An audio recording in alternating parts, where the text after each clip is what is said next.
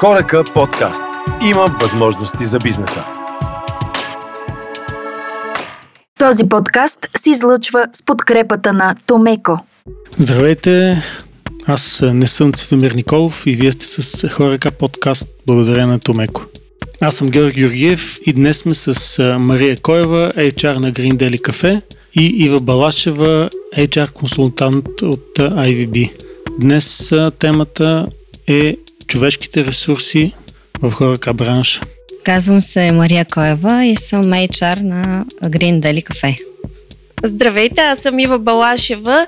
HR консултант съм, работя като външен партньор с компании, които обикновено имат до към 80 човека персонал, нямат вътрешен специалист по човешки ресурси. Помагам ви в подбора на персонал, обучението на служители на менеджери и създаване на политики и процедури в областта на човешките ресурси. Да започнем с въпроса дали COVID-кризата задълбочи проблема с персонала или го реши? За проблема с персонала никога не може да бъде говорено в единствено число, тъй като там проблемите са много и няма как да бъде по друг начин, когато говорим за хора. Кризата с COVID ни постави в ситуация, която ни изненада. Никой не беше подготвен за нея. Решенията трябваше да се взимат бързо и с много неизвестни. Това направи проблема с персонала всъщност доста по-личен, защото вече не ставаше въпрос за рутинни проблеми в сферата на човешките ресурси, а за съдбите на много хора и техните семейства. Това са съдбите на дългогодишни наши служители и изобщо на хората Green Daily Cafe. Всичко това трябваше да бъде едновременно съчетано и с оцеляването ни. Това бе проблем от ново естество за нас. От друга страна, пандемията създаде още един прецедент в човешките ресурси. Създаде се съвсем естествено автоматично отсяване на персонала.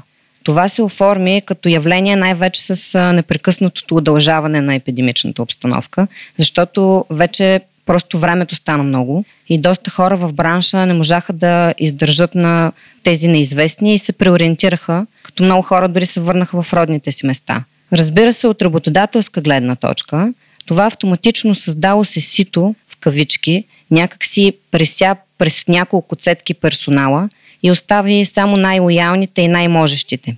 Получи се един вид естествен подбор. В отговор на въпроса дали COVID-кризата задълбочи или реши проблема с персонала, може да се каже, че се реши проблема с липсата на персонал, но създадоха се куп нов проблеми с вече съществуващия ни. Според мен на този въпрос няма еднозначен отговор. Това, което аз си мисля, че от една страна имаше позитивен ефект от гледна точка на работодателите, с които аз работя. Има много добри специалисти в момента на пазара на труда, които са свободни, търсят работа и така са готови да започнат нещо ново. От друга страна се създаде и така напрежение сред хората, което пък води до това, че хора, които имат стабилна работа, дори да не са напълно доволни, не търсят промяна в работата. Притесняват се от това, че не се знае какво би се случило, какви ще са следващите промени и поради това не са склонни да предприемат стъпка за промяна, каквато в една нормална обстановка биха направили.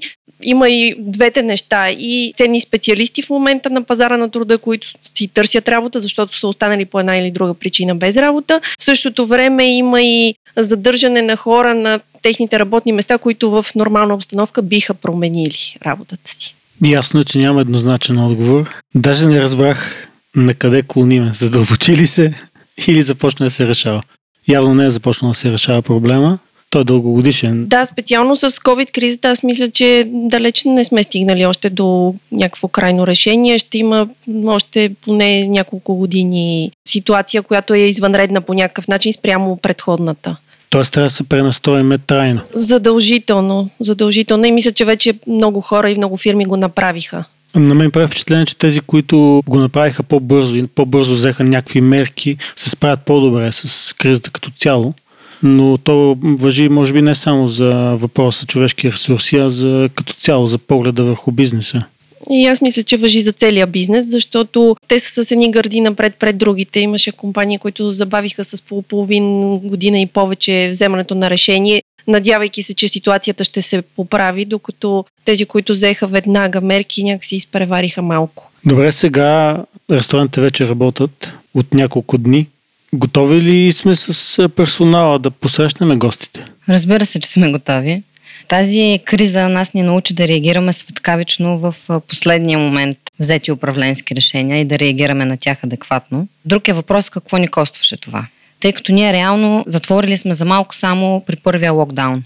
Оттам нататък сме един хамелеон, който непрекъснато се трансформира спрямо различните рестрикции, които ние се поставят. Какво имам предвид? Имам предвид, че научихме се да работим само с продажби takeaway, после се трансформирахме в заведения, които работят с 50% капацитет за клиенти, после с 30%. После е, спазвахме дистанции между маси един път на 2 метра, един път на метър и половина и какво ли още не. И както и да звучи това, при нас това означаваше смяна на концепцията ни, не веднъж, а многократно, като още по-тежко го правише факта, че го научавахме в последния момент. Буквално 2-3 дена преди да влезе в сила някоя наредба. Това е една много трудна задача, защото всички рестрикции, за да бъдат спазени, това означава, че трябва да бъде първо пренареден интериора, за да отговаря на изискванията. После персонала да бъде запознат с тези нови правила. Непрекъснато се извършваха извънредни инструктажи. Регулиране на опашката, пропусквателен режим, стрикна дезинфекция и други и други неща. И това при нас се случва не за един, а за 10 обекта, ако можете да си го представите. Като пример давам как задължителните изисквания за маски и шлемове, които трябваше да носи персонала, в момента в който ние закупихме не 10, а 300-400 броя шлемове, два дена по-късно тази наредба беше отменена това в такава кризисна ситуация означава, че губим и финанси, и губим и ресурс. Този зигзаг разиграваше не само нас от бизнес гледна точка, но и всеки един служител. Разбирате, че в този бранш голяма част от служителите работата им е свързана с работата в залите.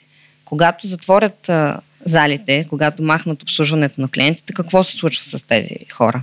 един път ги връщаш на работа за един месец, после ги пускаш в неплатен отпуск, после не знаеш и става едно такова невидение. Но всеки един от тези хора представлява освен себе си и семейството си. Те също като нас имат семейства, деца и са много зависими от тези решения. Следващия момент, когато ни отварят отново, ти трябва ти служители, които не винаги ги имаш в момента. Тоест отново започва един подбор на персонал. Това представляват обяви, интервюта, обучение на въпросния човек. В него отново се влагат много време и пари, но малко по-късно се отказва отново излишен и ти отново трябва този човек да го направиш нещо с него, дали да го освободиш, дали да го пуснеш неплатен, всеки си преценя спрямо личната си ситуация. И така работим в една непрекъсната несигурност за всички нас. Това притеснява и бизнеса, и хората. Също така за хората в неплатен отпуск доста време бяха поставени в една ситуация, в която не знаеха дали те ще получат някаква социална помощ от държавата. И реално тази социална помощ доста закъсня. Доста дълъг период те нямаха никакви финансови средства. След като бяха взети някакви мерки в тази насока, се оказа, че самото им изплащане е много забавено. Не знам дали е ви е известно, но то се забави с повече от два месеца. Което пак оставаше ни хора, които дълго време не са работили в и чакаш ти още 2-3 месеца някакви доходи да получат. И така всичко това направи много сложно да планираш и фирмен или семен бюджет. Останаха едни въпроси болни, които според мен голяма част от тях още нямат отговор. И все пак, за да не завършвам така негативно, ще кажа, че цялото това трансформиране от днес за утре ни показа, че всъщност ние сме много по-силни, отколкото сме си мислили, че можем да бъдем. И това, че се адаптирахме в неочаквани ситуации с общи усилия, направи това, че да ние да можем да оцелеем. И в тази връзка сме, да, готови сме да посрещнем навсякъде в обектите ни нашите гости отново. Преди няколко епизода имахме разговор по същата тема за човешките ресурси с двама собственици от бизнеса, с Ники от Космос и Веско от ТАТ. Специално Ники каза, че са преквалифицирали временно част от обслужващия персонал, който е в залата, от сервиза, към доставки. При вас имаше ли някакви подобни размествания на длъжностните характеристики на база това, че не са заети в... Тоест да са заети с нещо друго? Да, абсолютно имаше го при нас. Нямаше как това да бъде трансформирано в доставки, защото ние работим за външни доставчици. Но много хора, точно в тези позиции, които са обвързани с салона по някакъв начин, бяха преквалифицирани да вършат длъжности до такава степен, колкото просто да им осигурим някаква работа, за да можем да задържим тези хора, да. Вършейки неща, които не са по длъжностната им характеристика. Добре. Има и такъв въпрос. Обучен персонал ли е по-добре да наемаме или ние бихме го обучили по-добре? И е, като така продължение, справят ли се средните училища с обучението? Тези специализираните средни училища? Въпросът ти е принципен, не е сега в тази ситуация, а по принцип или? По принцип, но и тази ситуация със сигурност предполага и малко по-различен подход и поглед върху проблемите. Да, и по-голяма гъвкавост със сигурност. По принцип, аз лично съм привърженик на обучението, на вътрешното и външно по време на работа обучение, защото не искам да казвам нещо лошо за нашата образователна система, но факт е, че не излизат готови специалисти или поне в много области нямаме готови специалисти, които да вземем от учебната скамейка, независимо дали студенти или средно образование завършили хора, които са готови да поемат предизвикателствата на работата, която започнат. И при всяко положение се налага обучение на работното място а когато вземем обучени хора, те имат някакъв модел на работа. И много рядко, ако не проявяват достатъчна гъвкавост, този модел винаги е различен. Те трябва да се адаптират, така или иначе се налага обучение. Тоест, дали ще вземеш един млад човек, който е изобщо не обучен, или един вече обучен човек с модел, който не отговаря на твоя модел на работа, организация на работа и така нататък. При всяко положение се налага обучение. И според мен е по-добре и дори по-лесно в някои случаи да обучиш един човек, който няма нещо предварително установено като метод, начин на работа, навици и така нататък, отколкото един човек, който трябва да го трансформираш от нещо, което вече той е свикнал да прави по определен начин.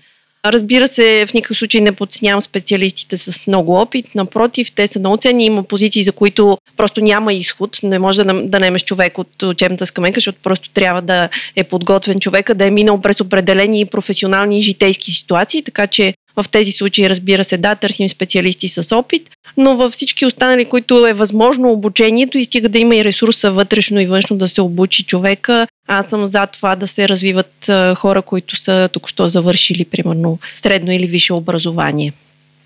Ми аз подкрепям и в, в нейното мнение. Мисля, че не може да се отговори еднозначно на този въпрос, защото много зависи за каква длъжност говорим.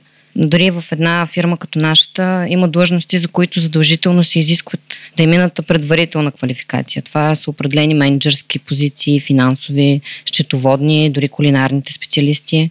За тях предварителното обучение е задължително и това е така, защото това е обикновено едно обучение, което е по-продължителен период и се взима в сертифицирани институции. При нас обаче доминиращите длъжности са баристи готвач. И длъжността бариста реално не е кодифицирана в България. Тя не се прави разлика с длъжността барман, а тя е различна длъжност. Предвид този факт, ние няма как да наемаме обучени в средношколско образование баристи.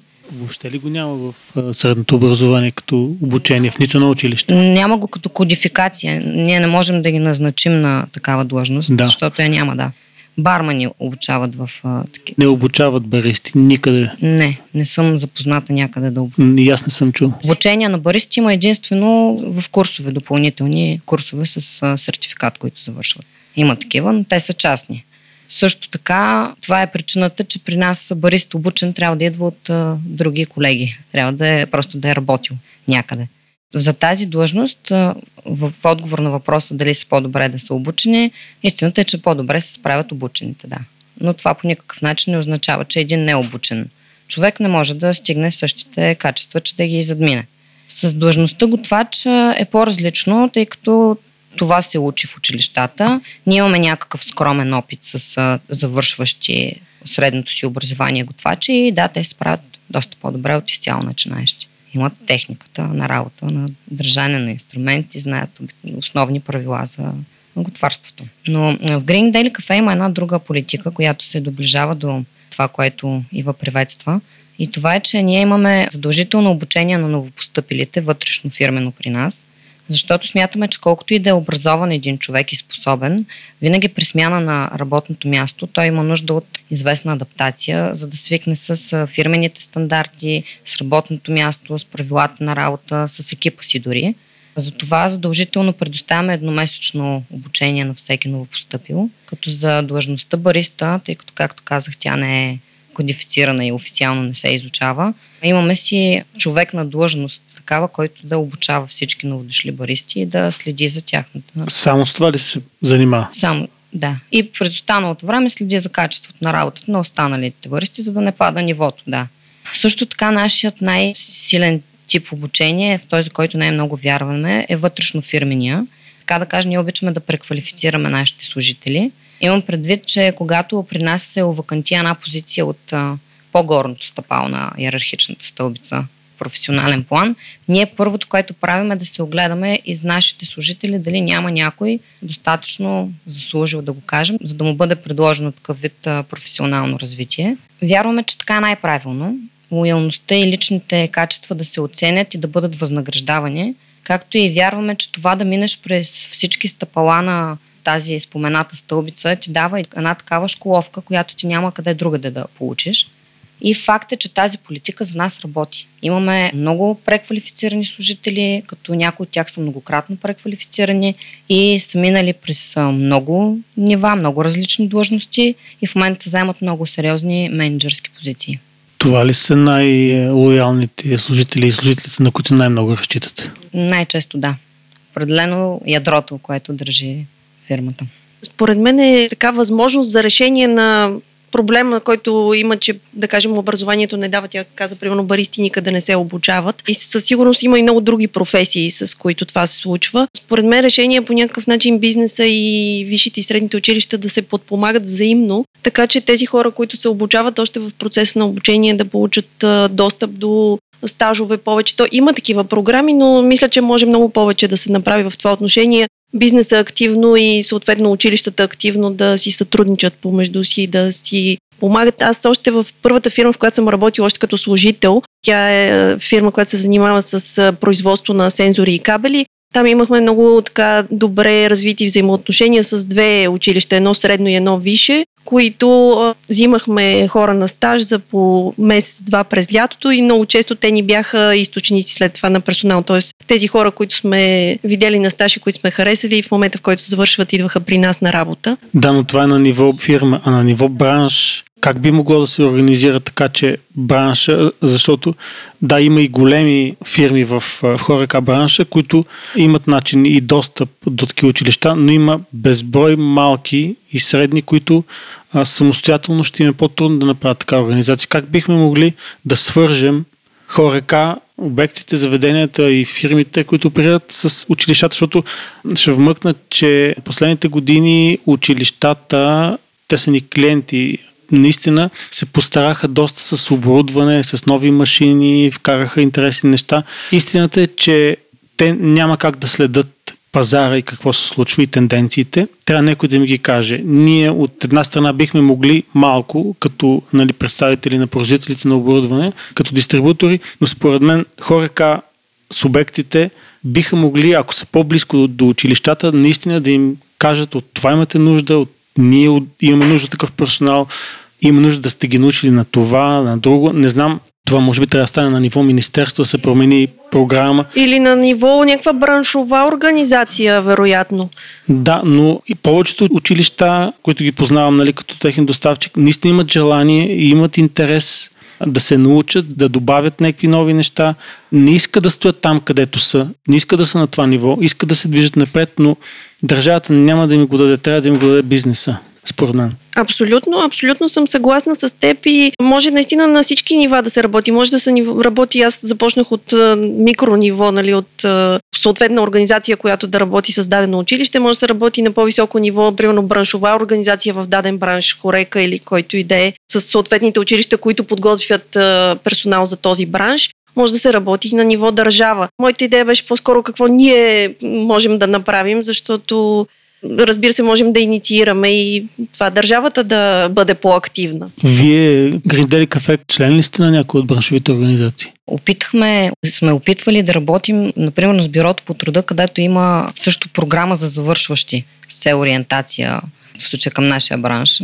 Но това, което остана по мое наблюдение, че е толкова отежнена процедурата, че всъщност тя е по-скоро да се каже, че има. Не, не казвам, че е ефективна, защото съществува, но както много други неща в държавата ни, тя е отежнена до такава степен да те откаже. Някакси не е с обратната нагласа, нали? Дай да помогнем на едните, дай на другите, ами е така да, е, да е има. А това, което ти каза за средните училища, същото нещо мисля и за сред... Ние също сме имали хора от средни училища, които дали са завършващи или последна или предпоследна година, ако не се лъжа, но там отново процедурата беше някакси тежка, по-скоро обременяваща. Така беше възприета някакси, че те искат да, да мине, да си получат, да, самите ученици с такава нагласа, но така им е представено, според мен, нали?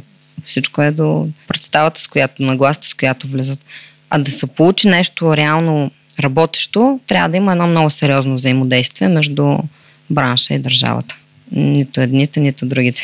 Трябва да е общо. И не само измислено, ми и някакси да има регулатор с течение на времето. В такъв случай екипни играчи ли да търсим или звезди и всъщност може ли да балансираме?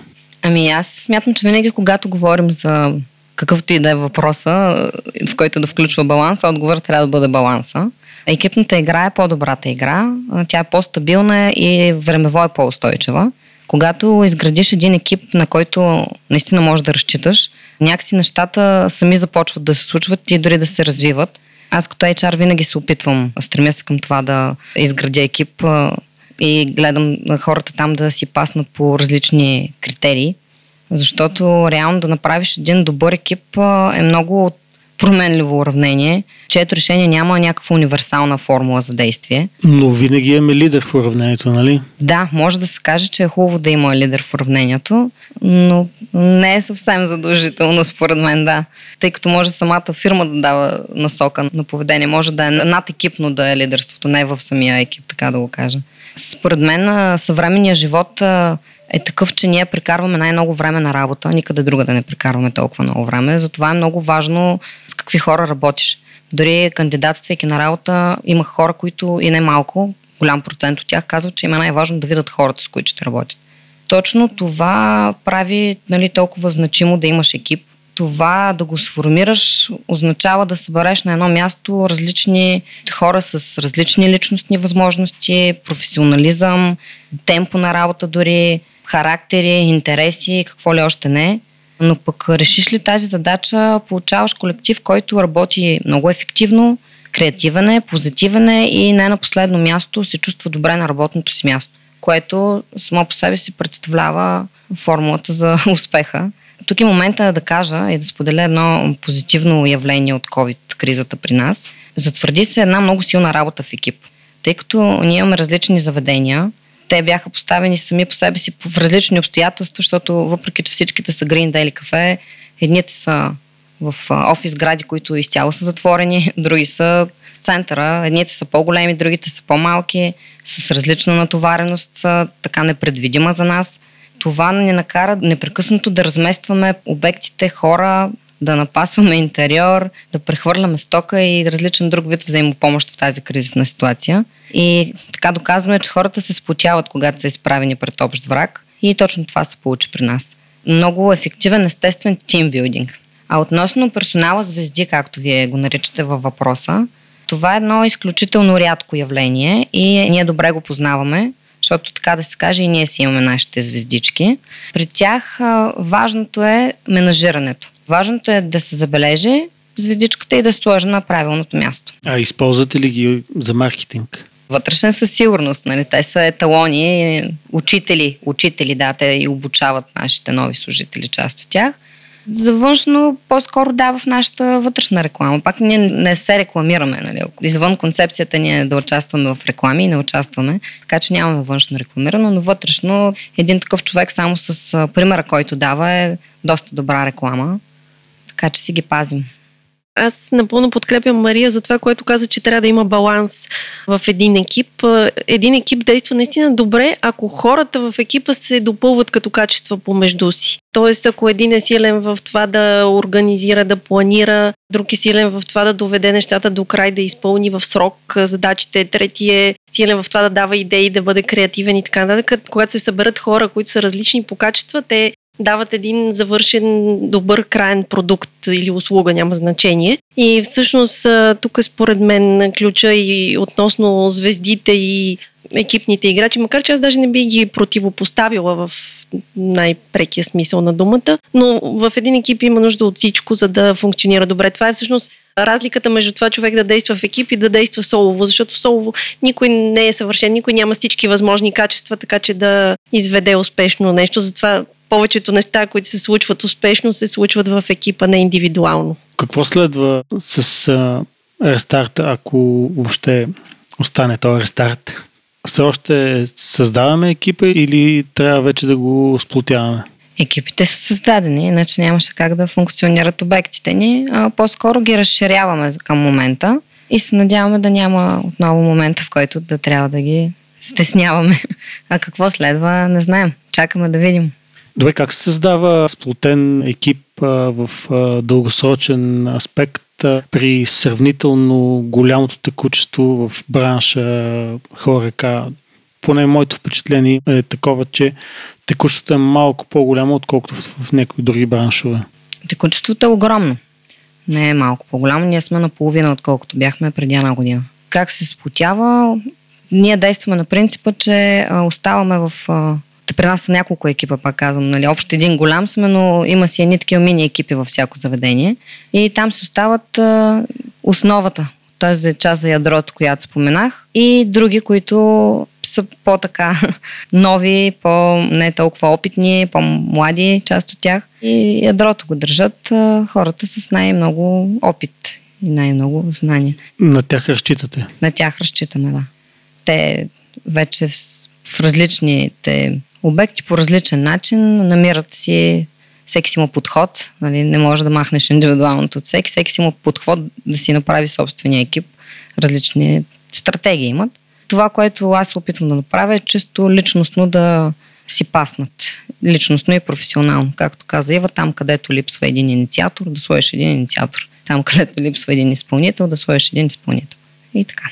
Добре, един въпрос към Ива по повод една от последните ти инициативи, които започна онлайн с съвети и обучения, как хората да се представят най-добре, когато си търсят работа. Специално за хора ка бранша, ще дадеш ли някакво съвета? С удоволствие. Аз мисля, че няма някаква принципна разлика, т.е. основните моменти са едни и същи. На първо място човек трябва да си даде отговор на въпроса какво иска да прави и сигурен ли е, че това иска да прави. Това е за мен основополагащото нещо, което трябва да се реши, защото много често при мен идват хора, които като ги питам каква работа си търсят, идват по препоръка на някой, защото аз се занимавам с човешки ресурси и може би могат да им помогна да си намерят работа. И като ги питам какво искате да правите и те започват да ми обяснят какво не искат да правят, но не могат да ми отговорят на въпроса какво искат да правят. Даже това беше, може би, така, това, което ме потикна да направя това обучение първият ласък ми даде. Така че първия ми съвет и към хората в хорека бизнеса и в всеки друг е да си отговорят на въпроса наистина какво искат да правят, това, което ще го правят от сърце, с усмивка, всеки ден, с удоволствие. Това за мен е ключово. И оттам нататък вече да извървят пътя да си подготвят документите по подходящ начин. Тук ще кажа няколко неща, които винаги ме фрапират. Примерно CV-то. Това е най-често използвания документ, с който се кандидатства. Първото нещо, което отвори човек едно CV или HR Мария или аз или който и да е. Ние виждаме как е подредено като структура и каква е снимката. Това е първото, което нали, прави впечатление преди да започнеш да четеш текста. Много често има изключително неподходящи снимки, например от абитуриентски бал, от плажа, всякакви облекла и така нататък.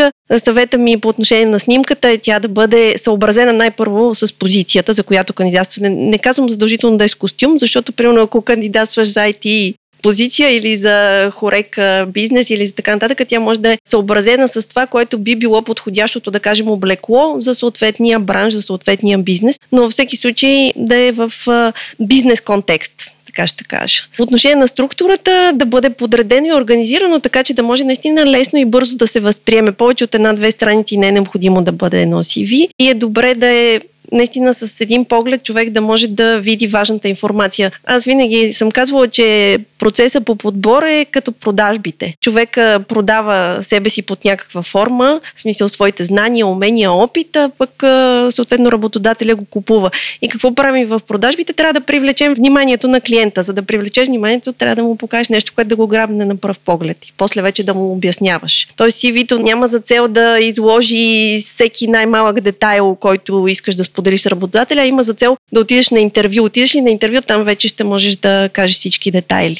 Това е съвета ми по отношение на документите. Разбира се, много по-кратко от това, което бих могла да говоря, защото тук нямаме много време. И ако искаш, мога да завърша с нещо за самото интервю. Нали, моето обучение обхваща много етапи включително даже и преговорите с работодателя, след като вече е извървян пътя на подбора и е взето решение за назначение, но може би това, което вълнува хората е свързано с самото интервю, как да се представят на интервюто. Най-важният въпрос, поред мен е първо да слушат, да слушат какво ги питат и да отговарят по същество, защото много често има отговори, които не отговарят на въпроса. И на второ място да има баланс между това колко говори едната и колко говори другата страна. Нито да иземват изцяло думата, нито пък да мълчат и да отговарят с по една дума, да има разговор, да има диалог, да създадат контакт и връзка с този, с когото разговарят.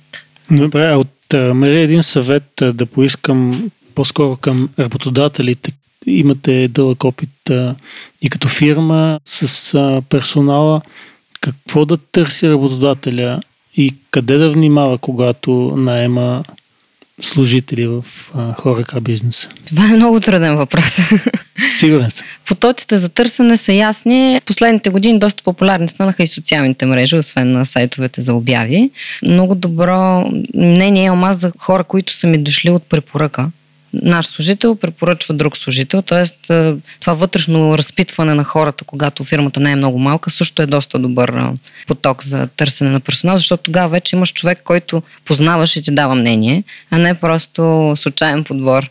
Тоест аз като работодател, ако търся хора за моето заведение, първо да попитам сегашните ви служители да питат сред познатите си дали някой не си търси работа, например. Да, да, ние действаме така. Това е първото, което правим. Ива е права, че много добри съвети дава за изграждането на CV, защото аз се сблъсквам всеки ден с комични ситуации. Няма как човек да те превъзприеме сериозно, когато ти с първото си предлагане изглеждаш комично.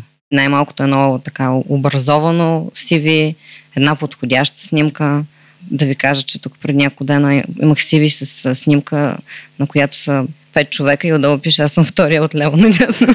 Нали? Такъв тип неща има. Има и интересни имейл адреси. Това дори вече не ми е толкова важно да кажем, че е стар имейл. Но да, принципно и това се гледа естествено. На нашия пазар, от нашия бранш има доста специалисти, които миналата година по това време ги нямаше. В момента това е като резултат от Тоест подходящ момент е, ако искаме да апгрейдем нивото на екипа си. Да, подходящ момент е. Това е добър съвет. Първо, че търсенето е много повече, докато преди една година беше точно проблема с а, непрекъснато разрастващата се работа, липса на професионалисти. Сега има много професионалисти на пазара и то такива, които миналата година нямаше да бъдат там.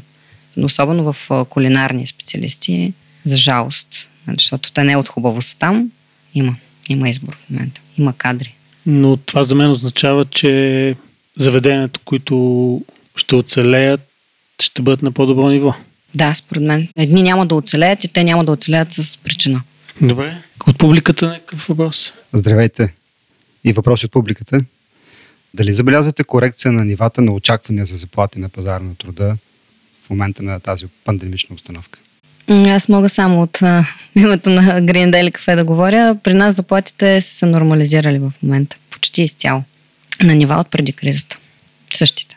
В компаниите, с които аз работя, също няма промяна в нивата на възнаграждение. По-скоро са такива, каквито бяха, както и Мария каза. Аз говоря за по-широк кръг бизнеси, не само... Аз даже по-скоро нямам в момента клиент, който е в тази сфера, но в тези компании, с които работя, нивата са запазени от преди кризата. По-скоро няма много движение нагоре, няма увеличение, има запазване на нивата, което би се случило, но няма намаление, а са от, на нивата, на които бяха да съм съвсем коректна, имаше по време на кризата, няма как имаше такова намаление на заплатите, защото все пак ние не работихме.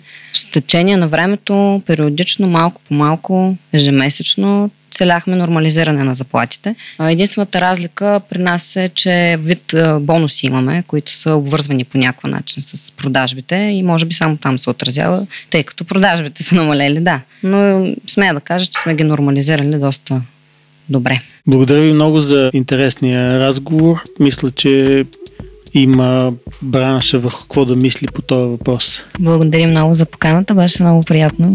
И аз благодаря за поканата и за възможността така да обсъдим важни теми. Дами и господа, това беше всичко от е, епизод 12. Слушайте ни всяка втора среда на фейсбук страницата на Томеко, както и в Anchor и в канала ни в Spotify. Този подкаст се излъчва с подкрепата на Томеко. Хорека подкаст. Има възможности за бизнеса.